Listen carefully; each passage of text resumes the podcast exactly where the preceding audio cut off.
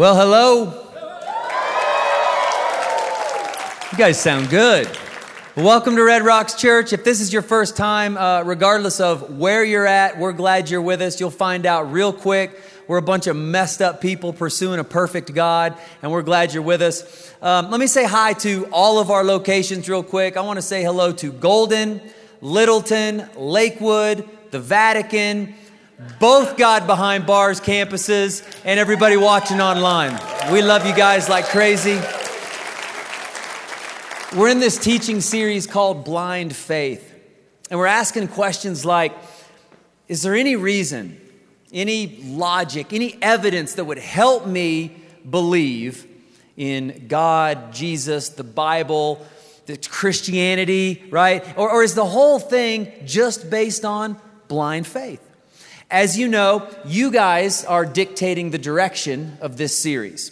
You get the Red Rocks Church app on your phone, you hit the blind faith button on the first page and send in your submissions. What, what makes it tough for you to believe? What, why do you think other people have a hard time believing? And that helps me know what to talk about each week of this series. And I want to encourage you to keep doing that. You have one more week to keep sending in your submissions and let me know what you'd like to hear me talk about on the weekend. I was hoping to sort of ease into this series, but you guys have, have taken that option off the table uh, because of your submissions. You came out of the gates with the foot on the gas. Uh, last week, the question was this If there's a God, then why is there pain and suffering in the world today? Great question, huge question. And so we talked about that last week.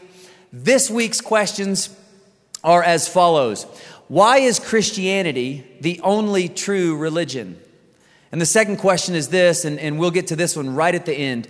People say that there's a bunch of proof that God exists, but if I haven't personally experienced Christ, how can I believe it? Great questions. So let me just say something that I said last week, but in case you weren't here um, or, or wherever you're at right now watching this or listening to this, in case you missed it, it's important for me that you know I'm very aware of, of who I am and who I'm not. I'm very aware that I'm real far from perfect.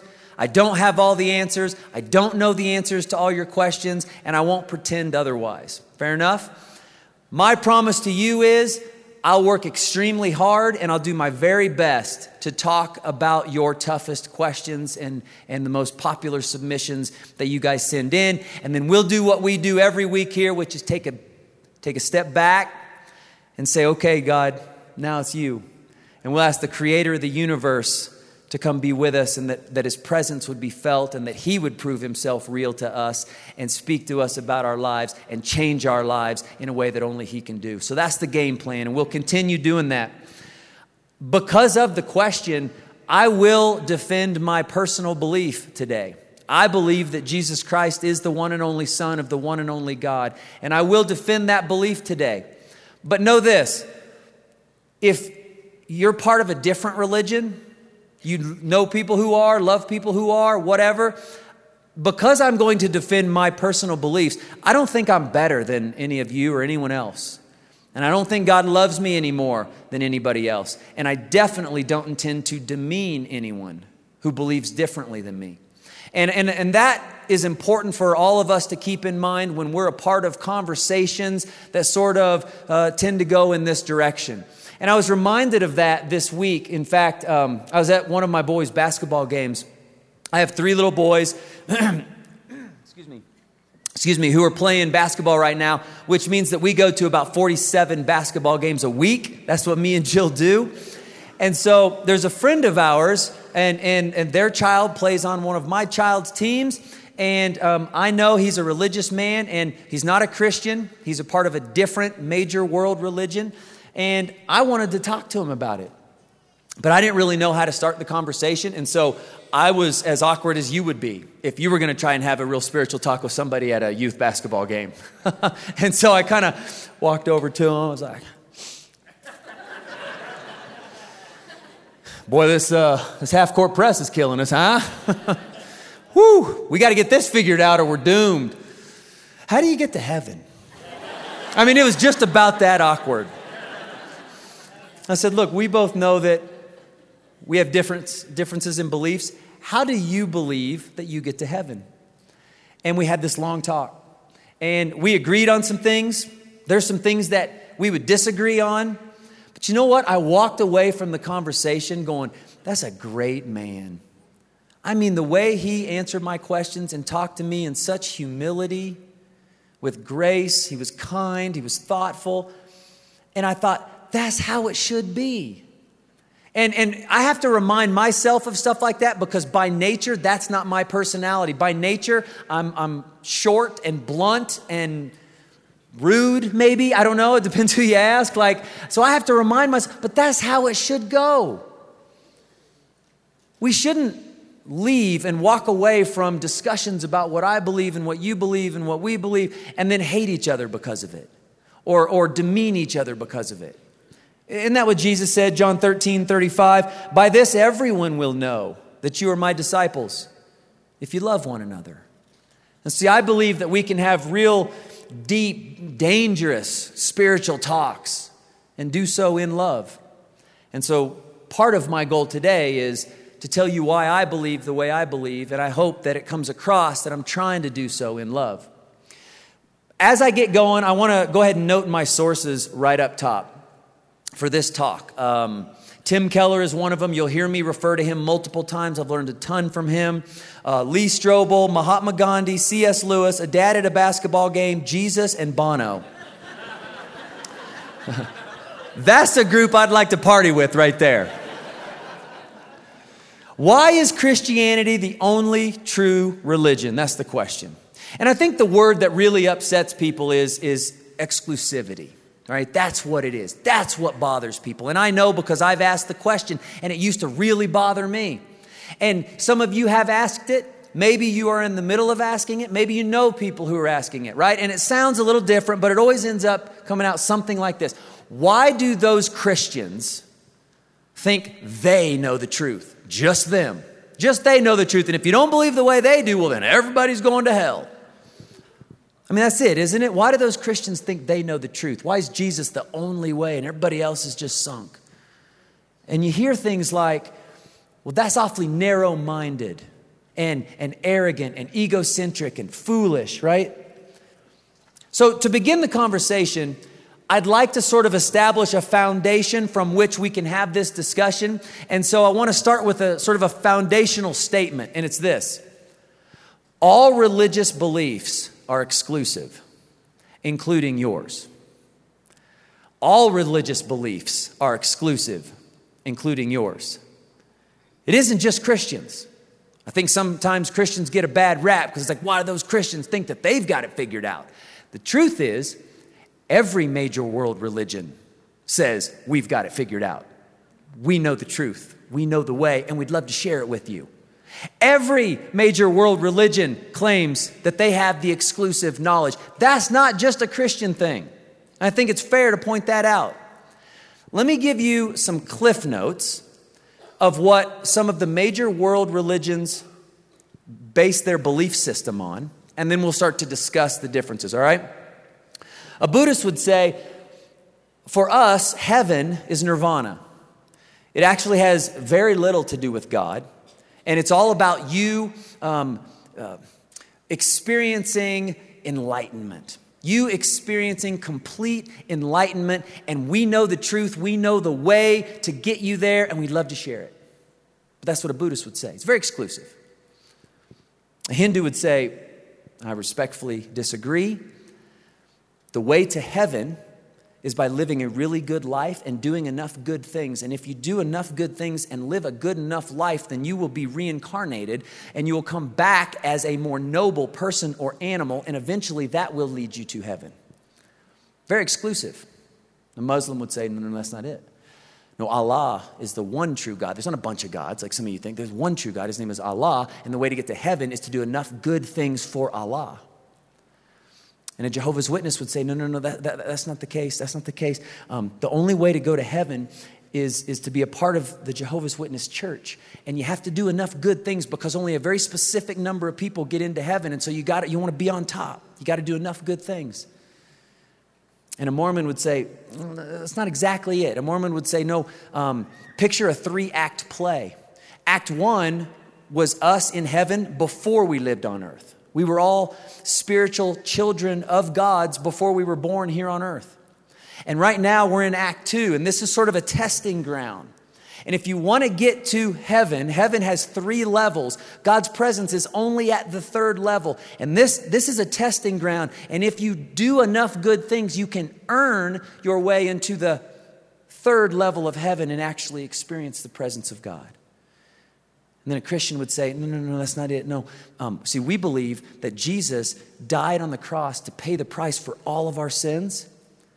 And that is for everybody. Anybody in the world, if you put your faith in Jesus, you get his grace and forgiveness and atonement for your sins, and you get heaven, and you don't ever have to figure out how to be good enough. You don't have to figure out how to do enough good things. It just applies to everybody. See, but my point is see the differences? And each one says, We know the way to heaven we describe God differently. We see who God is, or if there's one God or many gods, we have different routes to get to God. Like they're all different, they all disagree, but they're all exclusive. Every religious claim actually is an exclusive claim, and I'm going to show you that, including yours, including mine. You might say, or you might know someone who would say, That's not true with me.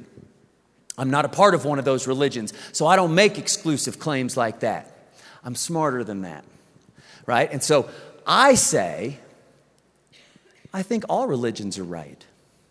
See, I'm open minded, I'm inclusive. Actually, that's a very exclusive thing to say. I don't know if you've ever thought of it that way. But there are billions of people on the planet that would completely disagree with you. Namely, everyone who belongs to one of those major world religions I just listed. The Mormons would say, that's not right. And the Hindus would say, that's not right. The Muslims would say, that's not right. And the Christians would say, that's not right. There's billions of people who, who would disagree with you. So you're saying, I'm so open minded, I'm so inclusive. And the truth is, billions of people would go, that's a very exclusive thing to say. You're awfully narrow minded. Ever think of that? As soon as you say, I believe that all religions are kind of right, I believe that all religions are kind of wrong. I believe that you can't really know the truth. I believe that there is no God. Every single one of those are very exclusive claims that billions of people would disagree with you on. See, my take on spiritual reality is right and yours is wrong. That's what you're saying. Every time you and me say, here's what I believe, or here's what I don't believe, that's what we're saying. My take on spiritual reality is right, and their take is wrong. And that's a very exclusive thing to say. Tim Keller puts it like this No one's take on spiritual reality is right. Let, let, he's not saying that. He's saying, if you were to say, no one's take on spiritual reality is right, they're all equal, is to say, my take on spirituality is right which means that you just did, what you just did is what you've told Christians not to do, which means you're locked into a very hypocritical, self contradictory cycle. See, all religious claims are exclusive. It's not just Christians that make exclusive claims, it's every major world religion and us every time we talk about it. See, that's a whole different foundation with which we can start from, right? Now there's a foundation where we're all on the same page and we understand that whatever my beliefs are, they're just as exclusive as whatever your beliefs are. We all make exclusive claims when it comes to our beliefs. With that in mind, let's talk about this only way to heaven thing. See, if you don't believe in one of those major world religions that I sort of gave you the cliff notes for, if you don't believe in one of those, the popular thing to say nowadays is, I just sort of believe that all religions are equally valid. I think that they all sort of talk about the same God, and I think they all kind of just get you to the same place. That's the popular thing to say. That's the Oprah thing to say. Okay? They're just all equally valid. That kind of talk makes you friends at parties. It just does. It sounds open minded, it sounds inclusive, it sounds enlightened and intelligent. The only problem is it's completely wrong. It's impossible. Because that's why I wanted to give you the cliff notes of what these major world religions think. One says there's hundreds of thousands of gods. One says there's one. One says you got to do this to get to him. One says you got to do this. There's not that many gods. There's one God. And here's how you get to him. No, there's not. There's, there's this many gods. And you got to get to him this way. They all disagree. They can't all be right if they all disagree, right? I mean, we said we were going to use some logic and some reason in this teaching series. If, if every single one of us at every single campus were able to be just sort of miraculously taken over to the Denver Coliseum, actually, where I'd want to take us is right down the road from the Denver Coliseum, but it's where I 70 and I 25 intersect. Okay? And let's say that you said, you know what? I want to go to Vail. Vail is heavenly, and that's where I want to be. And, and someone were to say, well, you know what? It's about a two hour drive. I mean, depending on traffic, you can get there in about two hours. And you go, okay, well, that's where I want to go. So, how do I get there? Which way do I go? And one person were to say, I'll tell you what you got to do. You need to get on I 25 north here, and you need to go straight that way for two hours. You can get there. And then somebody else comes over and goes, I respectfully disagree. What you need to do is you need to get on I 25 headed south, and you drive about two hours, you'll get to Vail. And then someone else comes over and goes, Guys, uh, we're going to do this in love, but um, the way to Vail is actually I 70 west. That's about two hours. You want to go there. And then the fourth person comes over and goes, So sorry to disagree. It's just the way I was brought up. But um, the, the way to Vail is actually two hours on I 70 east. That's the direction you want to go. That'll get you to Vail. Now, how stupid would it be to stand right in the middle and go, I just kind of think they're all right.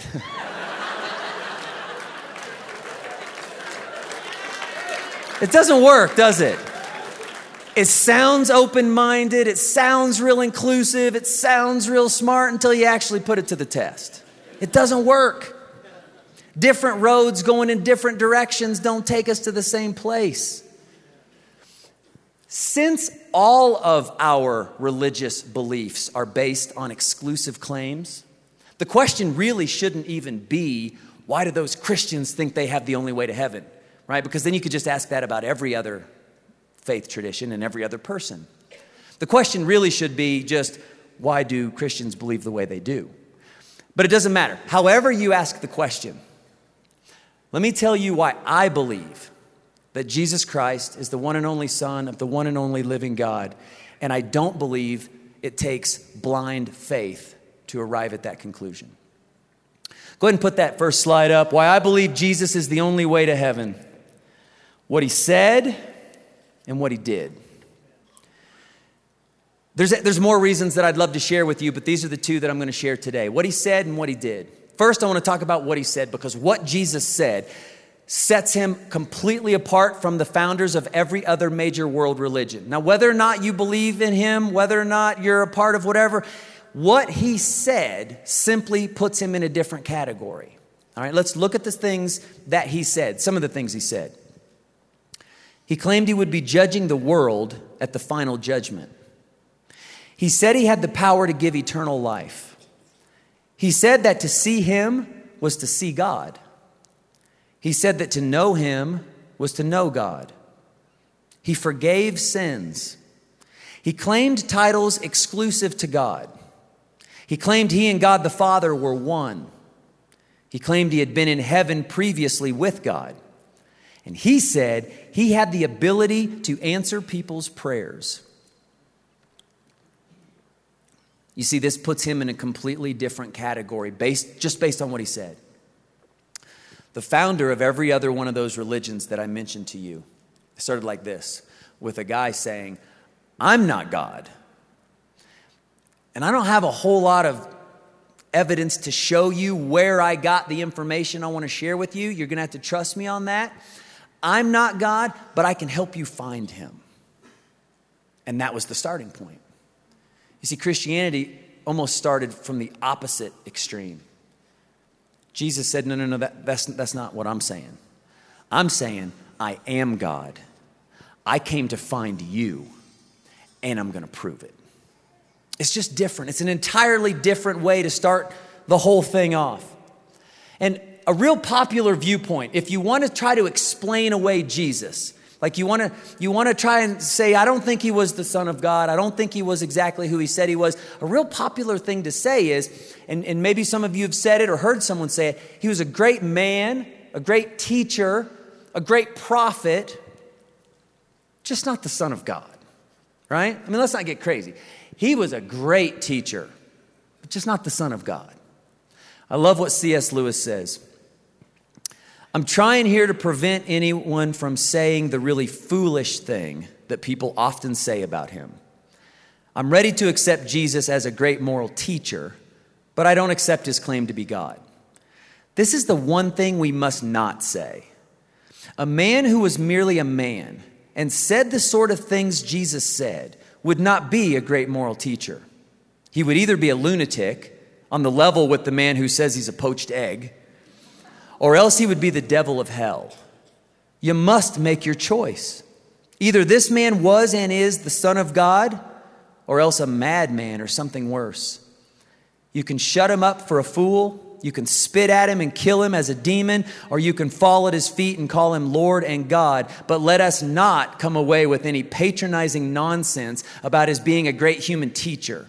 He has not left that open to us, he did not intend to.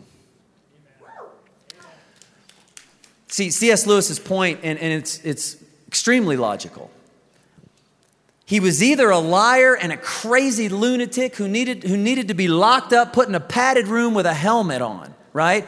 Or he was who he said he was the one and only Son of the one and only living God, the Messiah. But you can't have it both ways, there is no in between. Logic and reasoning tells us if you're a great teacher, what you teach has to be true, right? You can't be a great teacher and teach lies. It disqualifies you from being a great teacher. To be a great teacher, what you teach has to be true. If one of my boys came home and said, Dad, I have the greatest math teacher in the world. I said, Okay, son, tell me about him. Why do you love him? And he said, Two things, Dad. Number one, he taught us that two plus two is seven. And I needed to hear that. It spoke to me. And the second thing is, the second half of every class, he encourages us to eat candy and text our friends. I love this teacher, Dad. He's great. And I'd have to sit my son down and go, Son, he sounds like an interesting fella. Sounds like me and mom are going to have a parent teacher conference.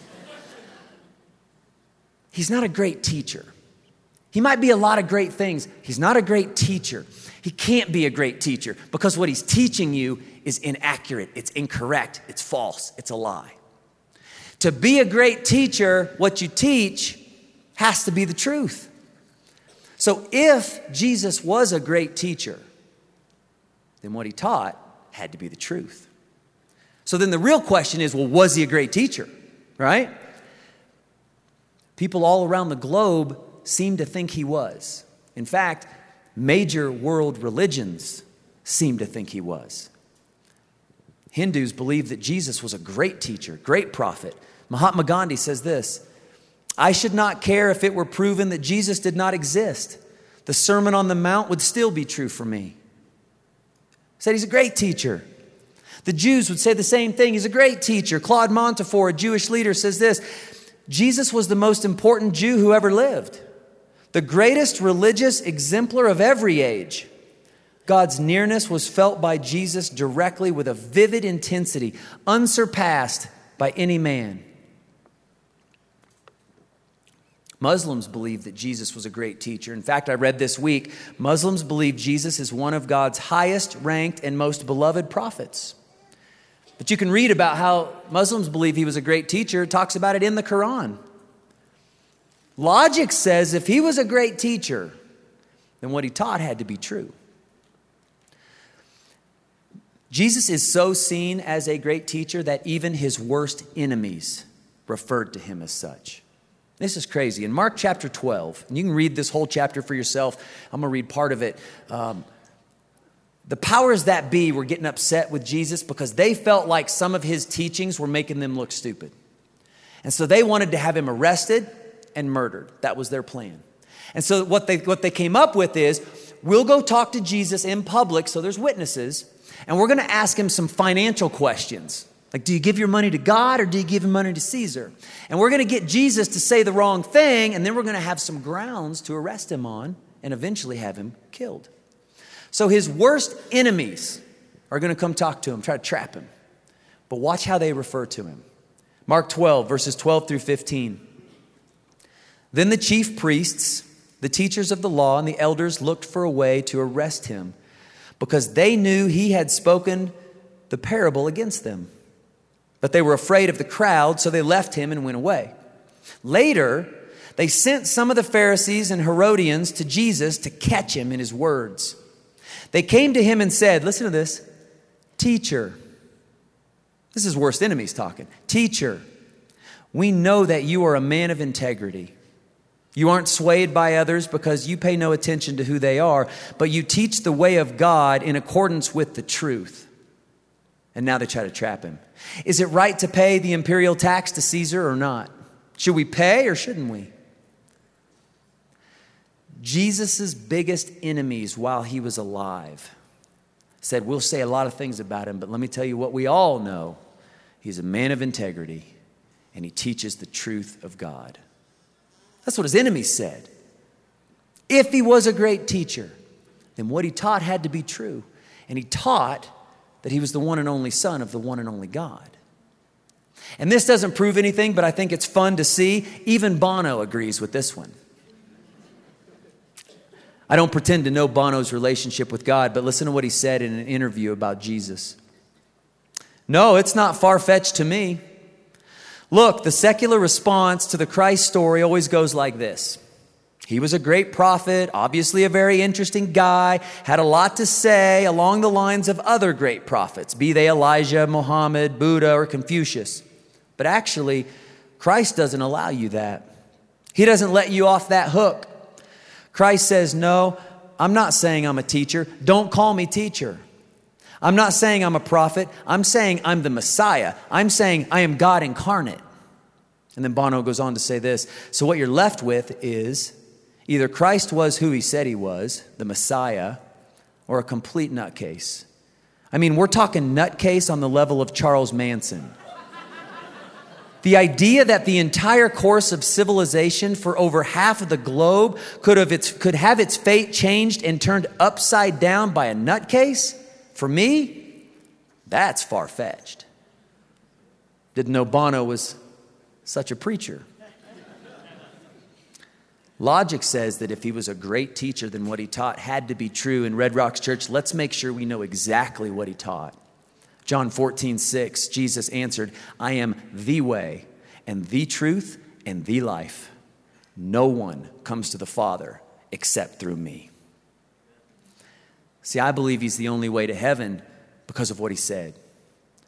And I believe he's the only way to heaven because of what he did. And what he did was come back to life. He said, Let me just prove it to you. And I know that just me saying that, if you're a skeptic or if you're having a hard time with your faith or if you're trying to investigate this stuff, just me saying that, right, opens up Pandora's box, opens up a truckload of questions. And I understand that. So I want to encourage you to go, if you're serious about investigating this, go get a book called A Case for Christ by Lee Strobel. He talks about this in more detail than I could ever talk about in one message, and he does so on a level that I could never do. But it's an amazing story because he was actually one of the country's best journalists and he was an atheist. And his wife gave her life to God and it made him mad. So he set out to go around the world and collect evidence to disprove the resurrection of Jesus. And he found so much evidence pointing to the resurrection of Jesus that he gave his life to him. Crazy story. So I challenge you to go get that book, A Case for Christ by Lee Strobel. Let me give you just one of the many pieces of evidence that points to the fact that Jesus did exactly what he said he would do come back to life. 1 Corinthians chapter 15 was written about 20 years after Jesus died. And I challenge you to go read this chapter on your own this week. The, the chapter starts out by Paul saying, What I'm writing to you right now, you guys already know. I'm just reminding you of stuff I've been teaching you for a long time. So we know that what he's writing about, like this is like right after Jesus died kind of stuff, okay? But here's what he says 1 Corinthians 15, 3 through 8. For what I received, I passed on to you as of first importance that Christ died for our sins, according to the scriptures, that he was buried, that he was raised on the third day, according to the scriptures, and that he appeared to Cephas and then to the twelve. After that, he appeared to more than 500 of the brothers and sisters at the same time, most of whom are still living, though some have fallen asleep. And then he appeared to James and then to all the apostles. And last of all, he appeared to me also as to one abnormally born. Paul says, Jesus came back from the dead. You saw it. A whole bunch of you, you were there. You were there when he was killed. You were there when he was buried. You saw the empty tomb. And a whole bunch of you saw him after he came back to life. You don't have to just trust me. Ask him, ask him, ask him, ask her, ask him, ask her. And he says, There's 500 people who saw it. Go ask them. They're still alive. Except for the couple that had the thing, you know, it was tragic. I mean, that's what he says. A couple of them fell asleep, but almost all of them are still alive. Go ask them. See, Understand this this is a public document. Whether or not you believe in Jesus, history tells us this is a public document that was written to churches to be read out loud for the public. You can't write a public document and expect to sway people's opinions when there's a whole bunch of living eyewitnesses who could disprove everything you're saying. Can't happen, doesn't work. Let me give you an example, a Denver example. The final Broncos football game at the original Mile High Stadium was played on December 23 in the year 2000. Our Broncos beat Chad and Scott and JB's 49ers 38 to 9 with Brian Griese as quarterback, all right? He had one leg okay? Brian Griese was a quarterback, and we won 38 to 9. When you lose 38 to 9, you need to rethink your entire organizational structure, okay? That's how bad we beat the Niners. Now, the next year, Broncos started playing in the new stadium. So almost everybody around Denver, they saw the old stadium being destroyed. They saw it being leveled. They saw where it used to be, right? Now let's say here I come and I'm going to write an article because I'm starting a religion and I want to sway some people's opinions. Let's say I write it now or five years from now. And I'm, I'm going to start my religion based on an actual event in history, a miracle. Okay? So I write about how, how all you guys saw the old Mile High Stadium being destroyed and you saw it crumble and you saw it wiped out. What some of you may not have seen is a few days later, it started miraculously putting itself back together. Those are bricks. Pillar by pillar, brick by brick. Seats are literally falling out of heaven into place. and the whole stadium gets miraculously put back together. I don't know if all you saw it, it was unbelievable. And then the whole thing, it starts floating into the air and it was glowing. It was glowing and floating. There's a little bit of smoke coming off the back, and John Elway stood atop of it. And he held a Super Bowl ring in each hand. And he was crying. And it ascended into heaven. Come, follow me.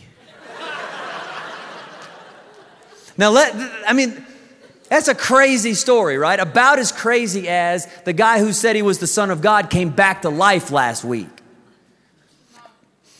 Now, if what I'm saying is false, I'll, I can not get away with it. My religion will never get started. No one will follow me. Why? Because a whole bunch of you actually lived in Denver in the year 2000. You were here. You know if it happened or not. And if it didn't happen, everybody says I'm crazy and nobody believes me. But if it happened, and there are hundreds of people all across the city who say, I saw it, it was crazy, but I saw it, then we know it happened. I mean, think about that kind of eyewitness testimony power. Think about our courtrooms today. You bring in one eyewitness that says, I saw it. Your Honor, I'd like to call my second witness to the stand. I saw it. Days. Your Honor, I'd like to call my 444th witness to the stand. I saw it. You know what you do with testimony like that? You believe it in every court in our country because it's the kind of evidence that simply cannot be refuted. That's the kind of evidence we have for the resurrection of Jesus. Picture it. You can't get around evidence like that. And Christian, Christianity, it took off like wildfire. And thousands of people overnight started giving their lives to Jesus in the city during the time when, if you were going to be a skeptic, it was the best city and the best time in the history of humanity to be a skeptic because you lived there. You know if it happened or not. And by the thousands, they start putting their faith in Jesus. And today, billions of people have put their faith in the fact that Jesus Christ came back to life. And understand this, and this is what separates Christianity.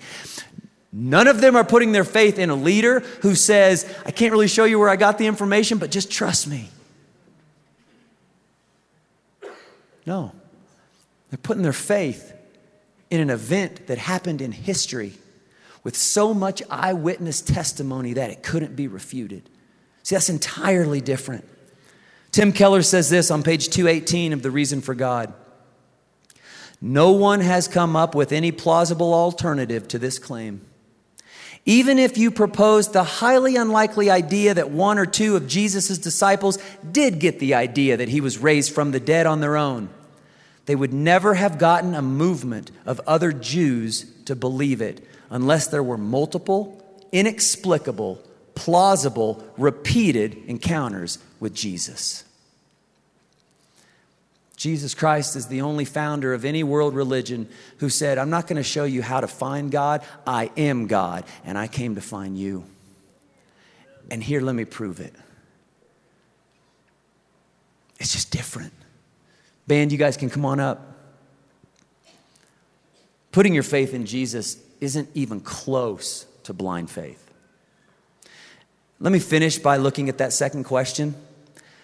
People say that there's a bunch of proof that God exists, but if I haven't personally experienced Christ, how can I believe it? Great question. And as I read that question this week, it occurred to me that's the same question that one of Jesus' best friends was wrestling with after the resurrection. Jesus came back to life, started appearing before all these eyewitnesses. And some of the apostles had seen him and they came back to Thomas and said, Jesus is alive again. He came back from the dead just like he said. Thomas says this, John 20, 25. So the other disciples told him, We have seen the Lord. But he said to them, Unless I see the nail marks in his hands and put my finger where the nails were and put my hand into his side, I will not believe. See what he's saying? If I don't experience Jesus for myself, how am I going to believe that? And you know what Jesus' answer was? Well, then let's get you an experience. That's what his answer was. So Jesus comes to Thomas, John 20, 27. Then he said to Thomas, Put your finger here, see my hands? And reach out your hand and put it into my side. Stop doubting and believe. He said, Thomas, I understand your questions. They're normal. You're intelligent. I created you with that mentality. I created your mind. I know what you're going through. I get the question. So let's just put it all to rest. Let's get you an experience. And Thomas would never have to have to doubt again because he'd experienced it firsthand. And that's my story. That, that, that would be my number three of why I believe in Jesus because of my experience. And that would be the story of thousands of people just around this one church family. Thousands of people would say, I, I was just like you. And I didn't know and I didn't buy it. And the whole thing sounded crazy. But I could feel he was calling me into a relationship with him. And so one day I just said, okay, if you're real, God, I, I'm going to give this a shot. Prove it to me. And he gave me an experience that no argument can ever take away. And that's what Jesus wants for every single one of you who are sitting on the fence right now and you're wondering and you're doubting and you got all these arguments floating around your mind and he said, she said, they said, I don't know, who knows. Jesus says, I get it. Let's get you an experience that nobody can take away from you. So I'm going to pray for us, and then we're going to spend some time worshiping with music.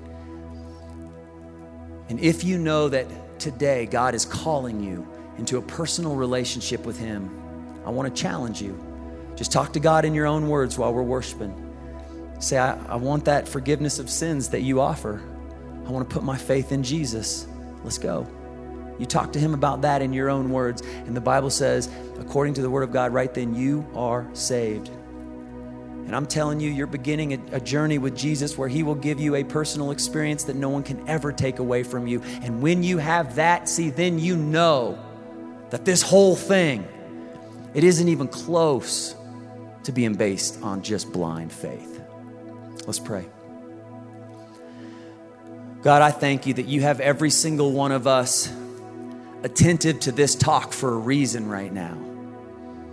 You don't do anything by accident. And so, God, I thank you. I thank you that you know what every single one of us are going through. You know the thoughts, you know the doubts, you know the questions, you know the concerns, you know our past. And God, I pray right now that you would break through every single bit of that and that you would speak to our hearts and speak to our minds, and that we would experience you on a personal level. I pray, God, for those who are doubting right now, I pray that you would give them the courage to take that first step of faith and to let you prove to them exactly how real you are. And God, for every single person who's already made that decision, who's already walking through this life with you, I pray, God, that you would be with us right now, that you would strengthen us, that you would give us your grace and mercy one more time today because we need it. And God, on behalf of all of us, I just say thank you. And right now, it is our absolute honor to worship you with music. In Jesus' name, amen. At every campus, would you guys stand up? Let's worship.